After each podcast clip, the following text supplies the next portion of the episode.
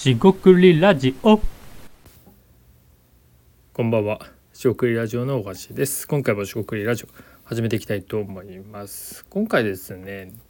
えーっとまあユーデミ講座の話したと思うんですが、そのまあ集客といいますかですね、えーいろんな人にこうメッセージとともにまあリリースしたよとまあ送ってるんですが、そういうですね同じことですね。えーいろんな人に伝えていくと、まあ、その伝え方がですね磨かれていく、えー今回はですねその副産物もあるのでそのあたり、えー共有していきたいと思います、えー今回もどうぞよろしくお願いいたします。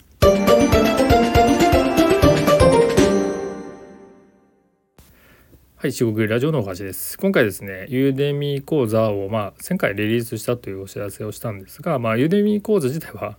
えーどちらでもいいんですが、えーっとですね、今回ですね、そのプレゼンといいますか、伝え方の話となるかなと思います。えーまずですね、ユーデミ講座っていうのは、アイデア出しの仕方を、まあ、えー僕、大橋が、えーっと動画で伝えているっていう、まあ、そういう動画ですね。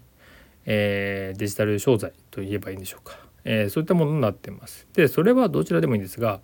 えーそれをリリースしたよということで、まあ、いろんな人に知ってもらうためには、えっと、まあ、広告とかね、いろいろあるとは思うんですが、個人の力ってですね、なかなか、えーそう簡単に広がっていくものじゃないと。えー、懸命なですねリスナーのあなたならわかるとは思うんですが、まあ、そういうわけですねまず友人知人ということで、えーっとまあ、連絡がつく人に、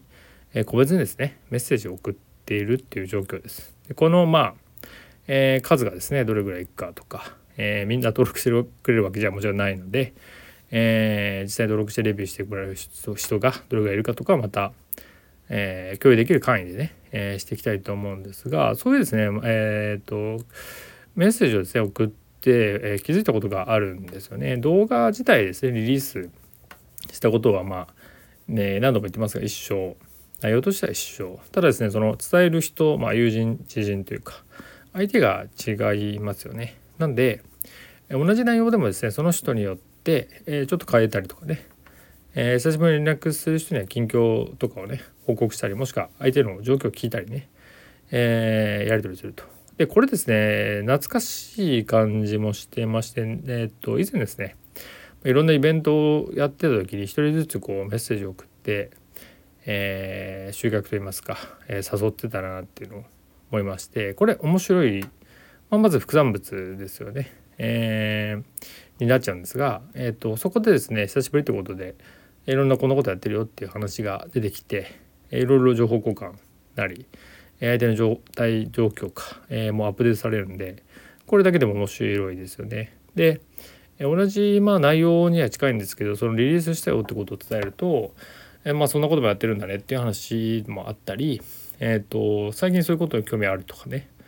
えー見させてもらいますっていう、まあ、その社交辞令の部分ももちろんあるとは思うんですが、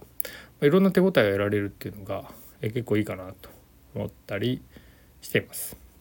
まあ、ある程度関係性がないとそのいきなり連絡しても話は、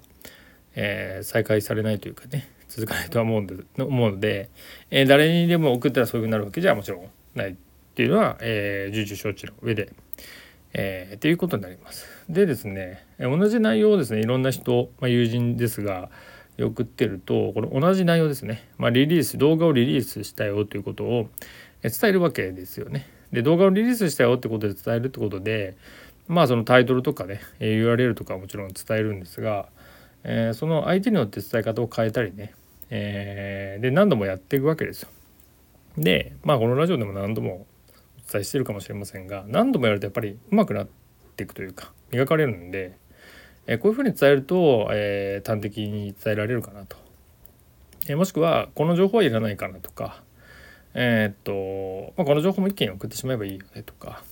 そういうですねその伝え方が磨かれていくんじゃないかなっていうことを、えーふと感じました。でプレゼンとかもそうですけど何度も同じことをですね、えー説明するっていうのはまあちょっと面倒くさいとかね嫌になるっていう人もいるかもしれませんが同じことを伝えるというよりもその伝えることで、まあ、練習ですよね練習することで思考としてですね、えー伝える内容を覚えてどうのこうのみたいな話ではなく相手から見てこういうふうに思われるだろうなとか、えーまあいわゆる何て言うんですか習慣化と言いますかね伝えることにもう慣れてしまってそっちにリソースを使わなくてよくなるんですよね。そうするとどうなるかっていうと相手が考えているリアクションだとか、えー、こういうことをより伝えていったら、えー、相手に伝わるかなっていうこうなんていう余裕と言いますかね余白みたいなのが生まれて、えー、伝え方もですね変わってきたりすると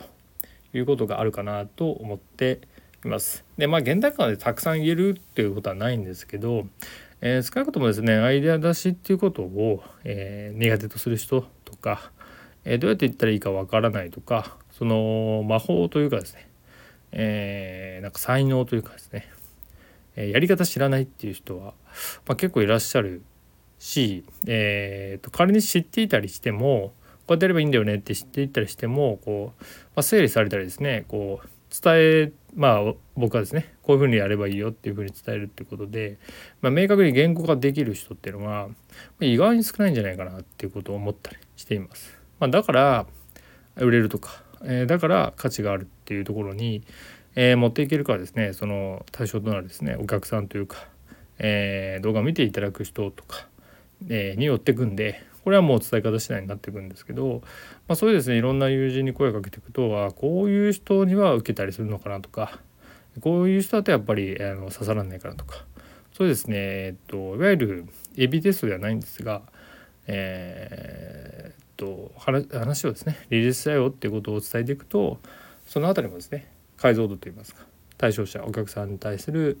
え対しての解像度も上がってくるんじゃないかなってことで、まあ、いいことずくめっていうところではあります。まあえー、一番ですねその、まあ、そういうところもありながらもやっぱり久しぶりの人に連絡取って何やってんだろうなとか、えー、こっちはこういうことやってますよっていうふうに、ま伝えていくのも、え、面白いところかなと思ったりしています。えー、ぜひですね何か自分のサービスとかね、えーまあ、一生懸命作ったりとか、えー、こういうのもできたよっていうことがあれば、え、それをですねやっぱり知っている、まあ、友人とかですね